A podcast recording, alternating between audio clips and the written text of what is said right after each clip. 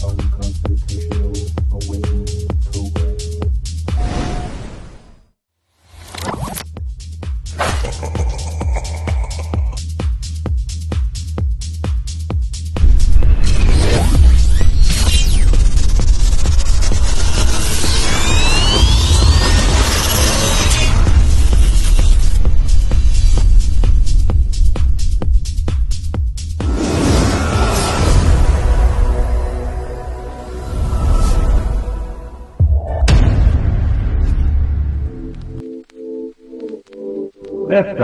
Start in T minus 10 seconds.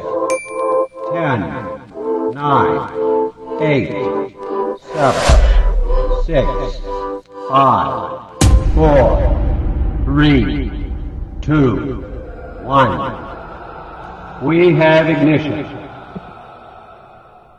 Brought to you by KD Consulting Redesigned.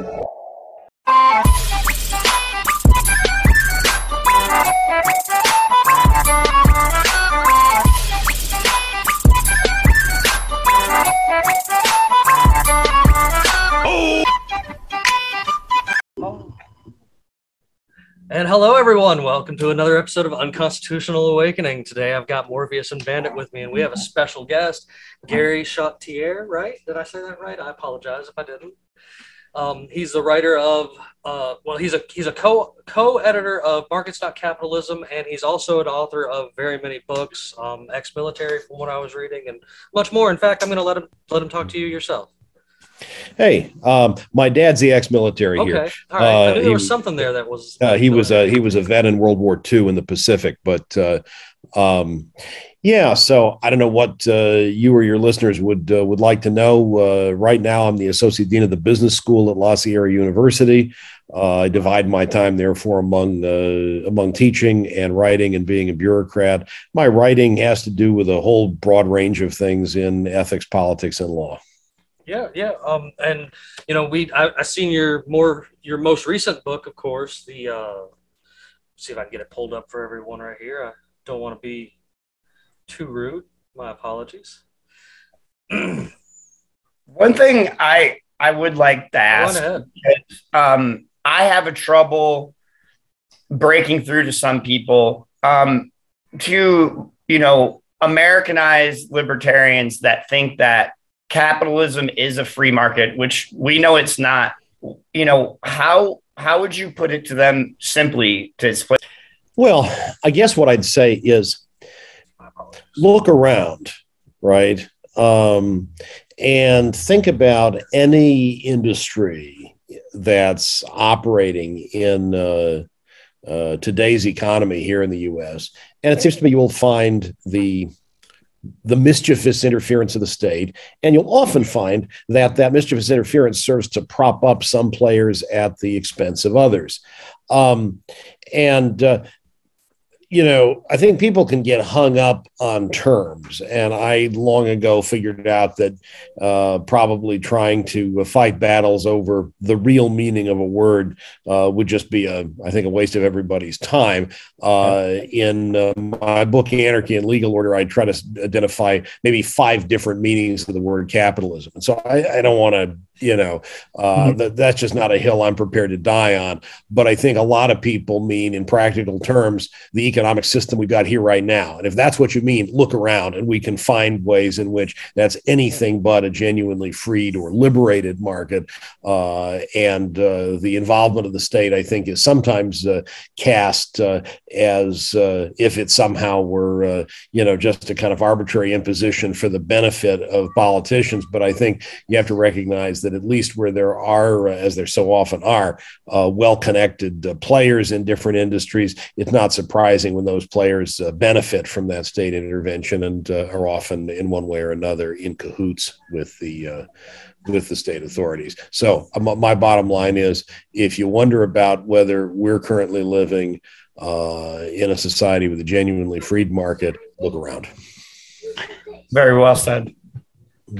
Oh, I, I, I couldn't agree more. And that's uh, that's something you know. I, I always try to hear people with the argument saying that you know, oh, capitalism is a is is the problem, and like, you know, it's just because the modern capitalism that we see is more of a cronyism between like lobbying and you know people just trying to pay their way through government to make sure that they're the only choice there is at the end of the day Well, yeah, I mean, one thing you notice is that there are folks who figure out that for some people, in some circumstances, at any rate, um, political entrepreneurship turns out to be less uh, costly and time consuming than economic entrepreneurship. So they focus their energies on political entrepreneurship, on doing what they need to do to capture the attention and the loyalty of, uh, of politicians and uh, uh, to get the uh, rewards that come from that.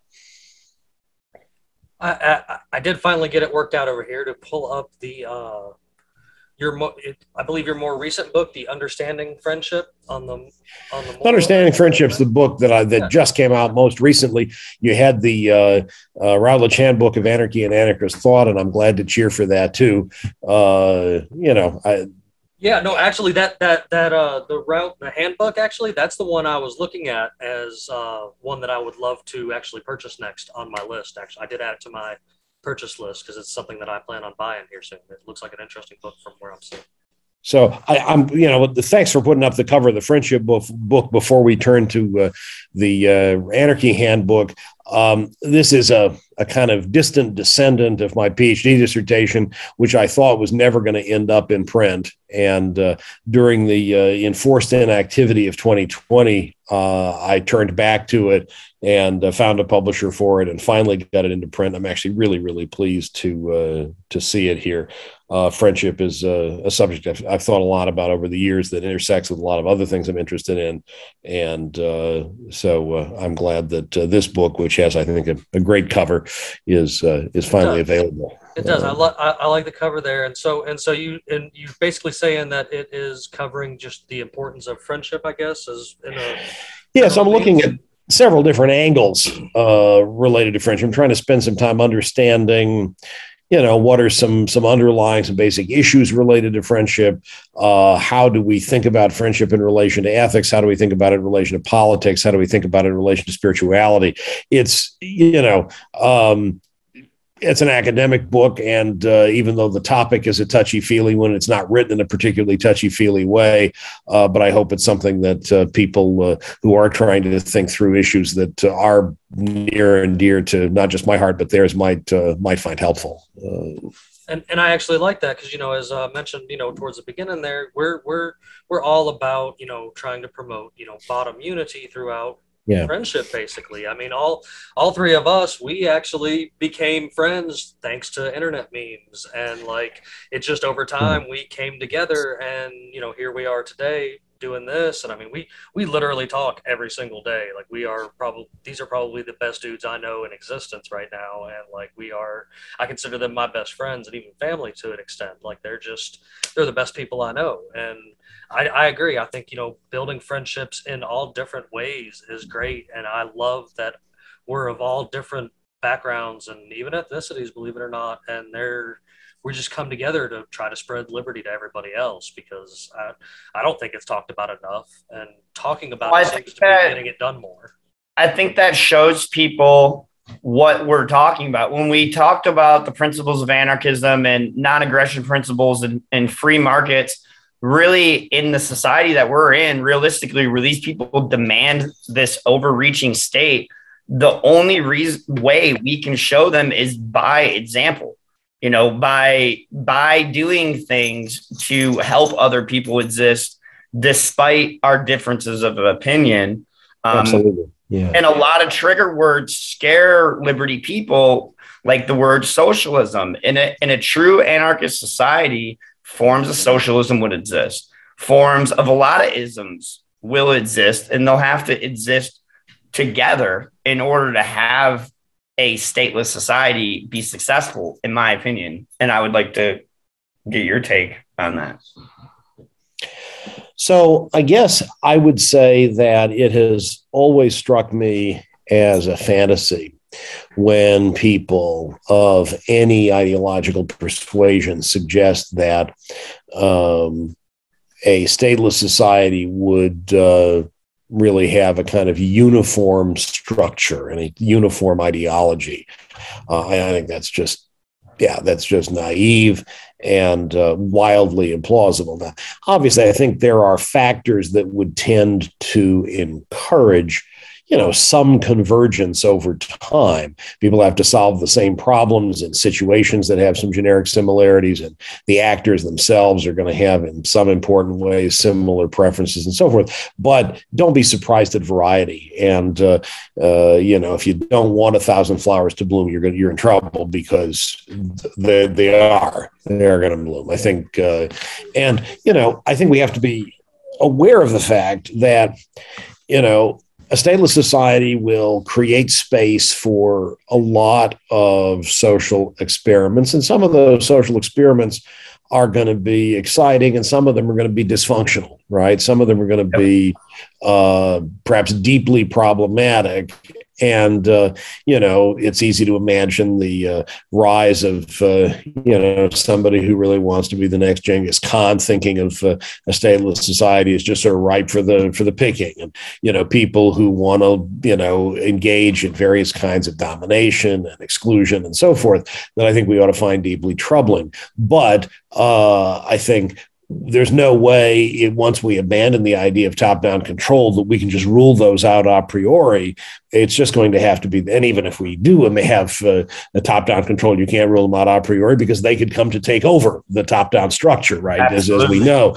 So uh, yeah i think it's just one of those things we have to be prepared to, to deal with and to try to uh, uh respond to with persuasion. And as you've suggested here with example example which can often be the most effective means of persuasion. Uh, sometimes of course there you know if there are actual physical threats then we have to respond to those uh, you know with appropriate defense measures. But uh, mainly, I think the idea of persuasion, and especially persuasion in the really effective way that example constitutes, something we focus on here today. Uh, definitely, that's worth uh, worth emphasizing. Yeah, absolutely. Yeah. Um, like I, I, I've, you know, I'm seeing with like our conversations, and it's a general thing we run into a lot is that like a lot of people always go to the you know, there's always going to be some kind of de facto thing that is going to stand in our, you know, uprise and try to create its own state. And like, like I, I, I always tend to agree, disagree with that because I go away from the every person is violent kind of scenario mm-hmm. because, because a lot of people, a lot of people are always just like, well, you know, there it's just going to be crazy lawlessness and violence and i'm just like then I, I, think you need to sit back and do some looking into yourself because like that's not anything that we're talking yeah, about here people like, are inherently good and so. if the state was removed we would come together to solve issues like water and sanitation because it's mutually in all of our benefit regardless of how we feel about different social issues sure. there's going to be things that transcend that like medical care and water and i think one of the biggest failures of capitalism is w- water look at that as an example of how turning it into a crony for-profit operation has literally ended lives over water Oh, absolutely. And I mean, they do the same with food in, in a lot of instances too. And it's just, it's, it's ridiculous to let people die for something that's growing on a tree or running down a stream that you know they just want to make sure they control. And that's that's where i think a lot of people when i try to explain to them you know your past book there markets not capitalism that they're that they're just always that when i say the words of the book half the time like the title they're just like well, wait, that sounds like some, you know, some comic stuff. And I'm like, you need to chill out for a second and actually read the book. Like it, right, it, like it breaks it down for you and explains it to you. And like, it's just, it's, I find it funny. I, in fact, I was talking about your book on a, you know, back and forth on Facebook underneath a Tuttle Twins post. And I was just surprised at how many people were just brandishing away right away and i was like hey maybe you need to take the time and go read this book because you know this guy definitely supports the the same things these people are out here trying to talk about and stuff like it, we're same team y'all are just uh, making assumptions you know yeah, like, book by its cover literally. Mr chartier do you have any suggestions? You know i know you said you you don't want to die on a hill of word meaning because words mean a lot of different things and I think one of the issues in the liberty minded community is people get hung up on these definitions of words. Uh, Yeah. Do you have any suggestions to like help get around those like word traps when trying to explain these concepts to people? Well, I guess other than uh, you know, uh, simply pointing out the pragmatic function of words, uh, kind of you know pointing out that there's not a, a, kind of right answer to the question how all of us in this conversation are going to use a word, uh, and uh, you know if you feel like a particular word really is proving to be a uh, a stumbling point, stumbling block for somebody, then uh, you know suggest a different word, right? I mean, keep the conversation mm-hmm. going. That's the important thing because if you if somebody says, you know, just well, I know what capitalism is, and you're not talking about capitalism, we go back and forth, back and forth. Right. I, you know, yeah. that just wastes everybody's time. Okay, fine. You know what? We're not going to talk about capitalism. We're going to talk about such and such a kind of market or you know uh, a crony-ish market or whatever the the point is uh, uh, you know find a way to move past that that terminological block yeah i agree I, that was really well said I, I appreciate you addressing that because i think one of the biggest things stopping people from accepting that they don't need a state to live is they tribalize themselves based on words and their associated labels Right. We, we I've, I've run into it a lot for, you know, a couple of years because I, I mean, I guess I would consider myself an anarchist, you know, and pe- that, that word scares people right away. And I mean, I right. don't really define myself, but when people start asking me, I just start trying to say things like voluntarism or agorism and stuff like that just to try to or just straight up just freedom just the word freedom. I'll use that in place of anarchy all day just mm-hmm. because i'm trying to get my message across. And i found it works in some cases but at the end of the day some people are still going to be like wait you're talking anarchy. And i'm like well yeah like one of the one, one of the biggest hurdles you got to break is uh, the public stigma that comes with like the public view uh, currently of what anarchism is. Uh, people who have spent their entire lives um, in front of a TV, um, being spoon fed anything is going to be, they're to, oh, you're just promoting, you know, complete lawlessness. And the first thing to do is you, you got to make people understand what the real meaning of anarchism really is.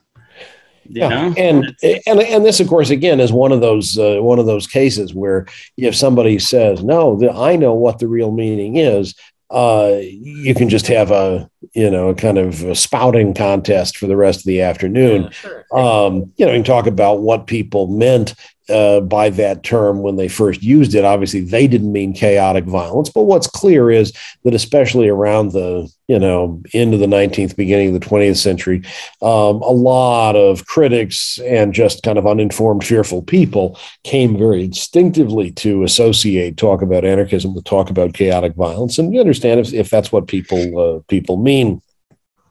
And the point is not to say Nobody uses the word that way. And it's not to say that there aren't people who have claimed the anarchist label who have behaved badly and who have behaved in ways that have promoted chaotic violence. But I think the, it's it's perfectly reasonable to say, but look, the way I'm going to use the word, and just understand that's the way I'm using it. And uh, you know, if we substituted another word, that would be fine. But it's kind of helpful. It's kind of pedagogically useful to use this term. Um, you know, just like a monarchy has, in theory, one ruler, and anarchy has no rulers. You're not talking about the absence of rules. We're talking about the absence of rulers. And, uh, uh, you know, we, uh, as an anarchist, I favor social order. I favor bottom up social order. As an anarchist, I favor law, but I don't favor law imposed from the top down. I, I favor a combination of kind of emergent law from the bottom up and consensual law uh, for associations. And uh, I can affirm that uh, I value law. I can affirm that I value order without supposing that there's got to be a ruler. You can have rules without rulers, and it's that mistake that I think helps to keep the state in power. I oh, think you're absolutely right. Yes. I think people are uh, under the impression that they can't follow the rules or pe- rules can't be had without a state. And one of my favorite examples to use is, you know, if the state was magically gone tomorrow, for sake of argument, people would still want a safe community Of people would still have some form of po- community policing. It wouldn't just be madness. All these wants that we have of human, of safety, security, and the pursuit of higher education and dreams, uh, all these things will stay the same. The only difference is, is there won't be a state regulating us all the way through it and charging us to do so at the end of the day. No, man, it's going to be some combination of Lord of the Flies and Mad Max. Don't uh, don't, don't, don't confuse me on that. It's, So, so that I guess that would bring me to your other book here, this this uh, anarchist hand, handbook. As I guess this is kind of some of the stuff you're covering when you're in doing in that. It's an anarchy handbook, absolutely. So um, that book, the uh, Routledge Handbook of Anarchy and Anarchist Thought. Um, uh, thanks for putting it up there on the screen. Uh, so that brings together, um, you know, you know, about thirty essays uh, by scholars from a pretty broad range of disciplines. Um, from economics, from history, from law, from philosophy, from religious studies, all trying to understand uh, what we're talking about when we talk about anarchy, what kinds of challenges arise in connection with uh, embracing or implementing the idea of anarchy, and uh, what have uh, anarchist ideas and practices looked like in the past. And so uh, there's uh, you know, some interesting historical stuff talking about uh, the roots of, of anarchism in classical Mediterranean thought.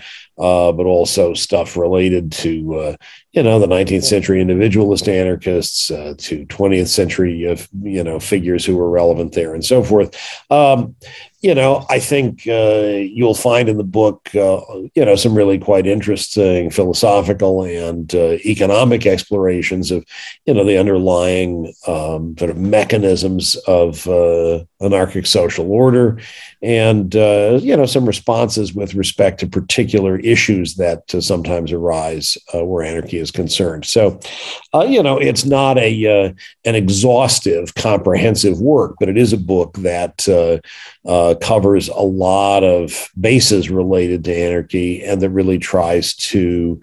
Um, help folks understand more clearly why anarchy is both a fruitful notion and uh, and a viable one and and and I believe you know putting all of that like what you just said into one place that that's a that's a great thing actually because that I mean you Yes. you can just show so many people this one text now and be like hey check this out this is Yeah. giving you a bunch of different perspectives in one place like let's talk about it like that that this, I am looking forward to this like I said I already Because put it in one of the biggest things we have to get around is the manufactured left right paradigm in the United States. yeah, Yes. They're both right of center. They're both toward, they're not, they're not, there's no difference. And people hate each other over this label. And I think the principles of anarchism um, are things that if you just didn't call them the principles of anarchism and you brought them up the conversation to people, I think most humans on earth would agree with them. So I think, uh, you know, I hope that the conversation that's evident in the book is one that um, could typify uh, the broader social conversation about anarchism and uh, the nature of interaction in an anarchist society, uh, because we certainly don't have a uniform uh, viewpoint uh, that's come to expression here. Um, and, uh, you know, obviously there are pieces in this volume that I agree with more than I agree with others, right? That's just the nature of the case. Sure. But I'm very glad to have a book that does, in fact, uh, collect a bunch of interesting and thoughtful observations about issues that matter uh, where where anarchy is concerned. And uh, I'm very, very pleased that Routledge was interested in uh, facilitating a conversation about this and really kind of helping people make their way into uh, at least one important form of the contemporary uh, conversation about anarchy. That, Yeah. um, yeah, yeah, no, that's now. Now, what are you feelings on as much like, I guess, uh, like homesteading and trying to be as self sufficient as possible in, in that aspect of it? like that's something I'm I'm big into myself. Like I've I've got you know you can ask the guys. I've got myself like my own little kind of personal compound going on where I've I can pretty much do all my own you know food and water at the end of the day when it comes to it. Working my working my way to electricity, of course. Yeah, I mean, so I, I don't have anything kind of dogmatic or profound uh, to say there, right? So, I mean, um, I think that one of the things that undoubtedly makes anarchism attractive to me is precisely my sense that indeed um, extended social cooperation uh, works and that people uh, through markets, but also through non market institutions, can connect with each other, connect with strangers uh, as well as uh, people they know, and as a result, uh, engage in uh, mutually beneficial activities that you know link them with folks across the planet. So I don't think my vision of, of anarchy is a vision of, if you will, of autarky, right? Of, of uh, uh, you know, uh, complete detachment. Okay. On the other hand, I absolutely get that as a pragmatic move, uh, you know, the kind of self sufficiency you've described can be a way of evading the uh, uh, meddlesome authority of the state and also just meddlesome uh, behavior on the part of non state institutions. And so I'm not at all interested in discouraging that, uh, but I don't have any particular advice for how any particular person should you know, kind of wisely strike the balance between that connection with the uh, uh, the global economy on the one hand and all that really kind of beautiful uh, social cooperation we can engage in, and on the other hand, uh, uh, kind of creating the safeguards that uh, can help one to avoid finding oneself under the thumb of the state. Yeah, and I and you know I think I think the internet is actually a great tool to do all of what you just said right there because like it has shown in the private market that you can you can fund things that you want to fund, you can yes. get access to things that you want to access and such. And I you know I've I'm not completely cut off from society, but I've got a lot of stuff to keep me from having to deal with too much of it because things got wild there, of course, for a couple of years with the whole yeah you know, yeah. and so I took a few extra measures myself, but like I've even got intentions of taking my, you know, meat and stuff that I have extra and going to things like farmer markets and I barter and such with my close, you know, neighbors through the woods and whatnot. That way we can keep somewhat of a system going so that if the current system does just collapse, this right. road this road back here is pretty much going to be self-sufficient because these couple houses are going to make sure we've got everything we need to take care of each other even down yeah. to an old well that's tapped out here on the center of the property and I think a good uh, working example of you know some collectivist action uh, in society right now is the dog park.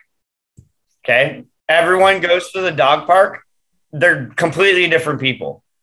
Couldn't agree on anything, but everyone respects the rules of the dog park.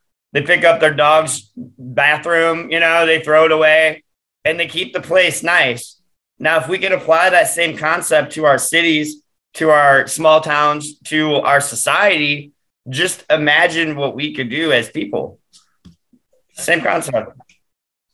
Absolutely, yeah. That's that, and then you know that's the kind of that's the kinds of stuff we we're looking for when we're you know we're trying to explain anarchy to people and like like uh Morpheus mentioned there towards the beginning. It's just it's you you have such an elegant way of putting it. It's been it's been an honor sitting here, you know, listening to you putting it so so just professionally like you you definitely i will say to people that haven't read it the preface of markets not capitalism one of his older works will really help you break down some walls that you've been indoctrinated to believe since you were a child. It's not your fault. It's we've been indoctrinated to believe certain things since we were in wombs. Our parents were indoctrinated their parents were indoctrinated the capitalism is a system that its roots are deep in the psyche of the human mind and you have to detach yourself from that false reality i believe to just give yourself a chance of you know a different form of living. Yeah and you know i, I feel like i have i have to say uh, anytime that this comes up that you know so much of the best early material uh, unsigned early material in markets not capitalism uh, is the work of my co-editor charles w. Johnson uh, who is an absolutely uh, brilliant guy. And um, so uh, you know the intro you know we both worked on the introduction um, and uh, so it's not that uh, i want to uh, uh, somehow act as if uh, that wasn't something i had anything to do with. But i think the most kind of interesting theoretical work in that introduction all i mean is is that's largely charles. I did rather more pedestrian bits. So charles just gets a lot of credit for a number of really important pieces in that volume, and uh, want to make sure we cheer for him. Oh, you guys working together was a benefit to all of us who've read it. yes. Yeah, well, thank you. Uh, it's uh, it's a great project, and uh, I'm glad that it's uh, that it's out there. Um, you know, and what I think is what I think is really distinctive about that book, right, is that it it brings together, of course, 19th century literature from the individualist anarchists. It brings together some interesting pieces from the middle of the 20th century. And then it brings together a lot of stuff from the contemporary era that's really uh, reflective of the flowering of uh, you know, a kind of new wave of individualist anarchism, uh, you know, on the internet, and uh, it's uh, a testament, I think, to the way in which uh, the internet can serve as an interesting you know substitute for the uh, you know sort of little broadsheets that the individualist anarchists were you know sending around in the latter part of the 19th century. Um, there's a complement to that book and i don't know whether you guys have run across it that's that's more historical in nature and that's a book in which we've focused especially on the idea of class. I don't know if you you've seen that. I will no. put a link. I'm going to put a link in the chat, and we can we can talk about that uh, if we want to. Uh, give me just a second here to pull that up. Uh, yeah, I'm definitely interested in that. Yeah, so here it here it is. I've got the link, and I will and of course, all links that uh, that we've shared here today and things we've talked about will be shared, you know, back at the home front of the page below the podcast originally. So all you folks out here at home can gladly easily go back and find all this stuff for yourself.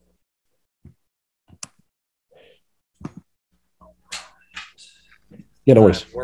Yeah, I think you know I've said this on podcasts we previously recorded, but Gary, I, I think one thing I'm lucky to have experienced in my life is I grew up in Metro okay. Detroit. And growing up in Metro Detroit, you learn that it's about the bottom and the top. It's not about the left, right, black, white, purple, polka dots. It's about the ruling class and the rest of us. Can I? Uh, I'd like to add something to that. Um, growing up in a military household and also joining, you know, the military at a young age, uh, it is also about the bottom and the top and that and the rank structure at the top and the lower rank at the bottom. That's all it's about. Yeah. So, you know, one thing that I that you know I think can definitely start some conversations when people aren't aware of this, and that's I think just well worth highlighting. It's something we tried to do in this book. Uh, was to talk about the following, right? That people often will hear language about social class, and especially what matters here, the ruling class, and they will think that that's somehow uh, some sort of weird, uh, scary Marxist innovation. And uh, as soon as you start using that language, they clam up because they they imagine that you know you're looking for opportunities to you know put their heads on a pike and uh, what we want to highlight here is that the language of class and a kind of class analysis starts out historically as the work not of, of Marx, but of French uh, liberal thinkers like Charles Comte and Charles Dunoyer, among others. And uh, indeed, we find with some interest, we actually use this as, as the kind of opening uh, frontispiece sort of quote for the book. Uh, Marx says explicitly that, yeah, they were the first ones to talk in this way. Now, obviously, there's a difference in terms of how Marx went on to use the language uh, and the concepts that they had developed versus how they used them, right? So that for Marx, uh, it seems, I'm sure this is an oversimplification, but just to, to kind of focus the conversation a little bit. You might think that, um, you know, for Marx, um, class membership is defined by the by the relationship of different classes to the means of production. For liberal class theory of the kind we're talking about here, class membership is defined by relationship to the state. Now, that doesn't mean that relationship to the state doesn't have implications for relationship to the means of production, because as we know, and this is what we want to highlight here, uh, state action can absolutely uh, you know, privilege some actors and disprivilege other actors. It can, uh, you know, specify requirements to participate in a certain industry or profession.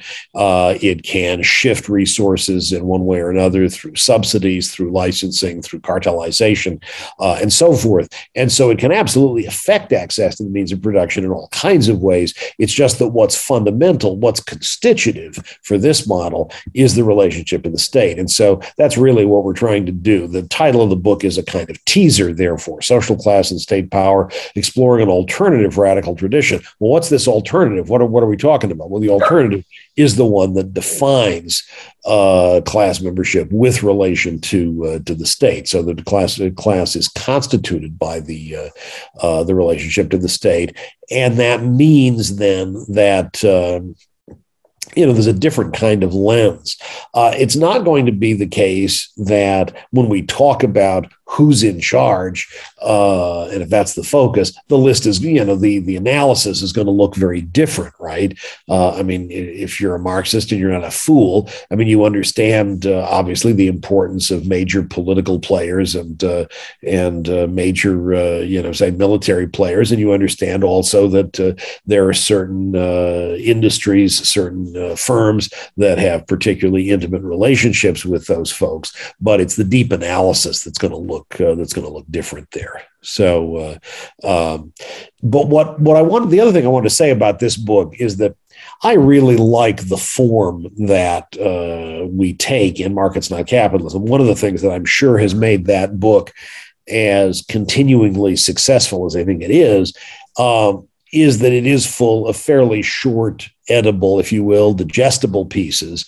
And uh, those are indeed the sorts of pieces that showed up in the little kind of broadsheets from the 19th century or in blog posts from the 21st. So, Social Class and State Power includes excerpts from pieces going all the way back to at least the 17th century, maybe before, maybe something from the 16th. Anyway, um, and those pieces uh, obviously are not all as readable and uh, as uh, you know a 21st century blog post and we have some more recent articles uh, that we've excerpted but those pieces again tend to be uh, you know, a bit uh, sometimes more stuffy and academic and footnoted. So it's uh, it's a mix of older pieces that are just harder to read because they're not always in a contemporary idiom, and then uh, uh, the newer pieces, some of which are really more academic in nature. So I, I, encourage people to check out the book. I think it's a really interesting and helpful book that highlights the fact that class analysis of the kind in which we've engaged is not uh, somehow a province just of Marxists, but instead uh, really predated the Marxists and was always, if you will, the property of liberals. It's just that when you take a look, you should also be aware that it's going to require somewhat slower going than uh, might be needed to uh, to work through markets not capitalism. Excellent. This is and man, this is guys. This has been you know really excellent conversation. And I also see that you had one other book that you had sent me that I wanted to touch on real quick before sure, we what's that? Start, started wrapping it up. Your loving cre- loving creation. Yeah, so that's a book that's coming out in September. Uh, okay. I appreciate your calling attention to it. Yeah. Uh, it's uh, it's really just a kind of general work uh, in uh, in ethics and uh, doesn't have as much going on politically uh, as uh, the books that we. Uh, I mean, even the friendship book has a you know substantial chapter on friendship and politics. Uh, so uh, this one uh, is really, uh, while it has some things that have political implications, is less less obviously political. As I say, I I work in a variety of different areas uh, and. Uh, in a number of different disciplines with with overlapping spaces, right? So that I've um, you know, a lot of what I've done in the last few years has been broadly speaking in the area of legal philosophy and political theory. Uh, then there's some some stuff that's been uh, in ethics, uh, really probably with a primarily philosophical slant. Uh, this book uh, kind of lives in between uh, probably philosophy and theology and looking at uh, at ethics and is really kind of trying to bridge uh, a gap between a so-called ethic of love and an ethic of natural law. Uh, that's going to be of some interest to some people and maybe less so to, to some others. Uh, but uh, in any case, that's uh, that's what's uh, what's going on in that book. I, I, mean, in reality, though, you know, I mean, I, to, to me, it sounds like this all. All of this stuff, in a sense, though, still kind of ties all back yeah, into it, itself it, at the it end all, of the day. At the end of the day, it all has to be taken in concept together. If you're doing things out of love, you're going to do things that help your community. You're just by doing what you do, by being who you are. Sure. That it all so it's an important aspect. It's not uh, just about a stateless society. It's about who we are as people, how we treat other human beings and value their lives and their feelings and how they feel. Is how we can evolve society. I, and I absolutely agree there, Morpheus. That that that is a great way to put that. Yeah, I think there's definitely a connection. Uh, absolutely. Awesome. Well, this again, guys, this has been this has been an excellent conversation. Gary, I appreciate you coming on. You know, Thank you very much for I- coming. I, I hope maybe again we can have you on again sometime to talk some more because this has been really good. Like I, I, I do hope you guys get out there and check out his books. Does anybody have any closing thoughts or things they'd like to say? just thanks for coming on aside, the show. aside from internet aside from internet problems i was just here to learn because uh, out of this whole group i'm kind of the newcomer so i'm just here to learn right now Well, thanks for being part of the conversation uh, and uh, offering the observations that you did. I uh, I absolutely am happy to talk with you guys again. Uh, maybe we can have uh, at your convenience some email exchanges about topics that it might be worth exploring, and uh, Yes. we can uh, uh, we can yeah, definitely absolutely. And I know a lot of our page followers, because this all started as like a meme page that's grown into actual writings and news and philosophy. And uh, a lot of our our followers are going to be aware of who you are, and they're going to be very pleased that you stopped by. So we thanks again. Well, thank you very much for those gracious words, and uh, let's talk again. Yes, sir. Have a great day, guys. Everyone have a great day, and we'll see you next time on Unconstitutional Awakening. Have a good day.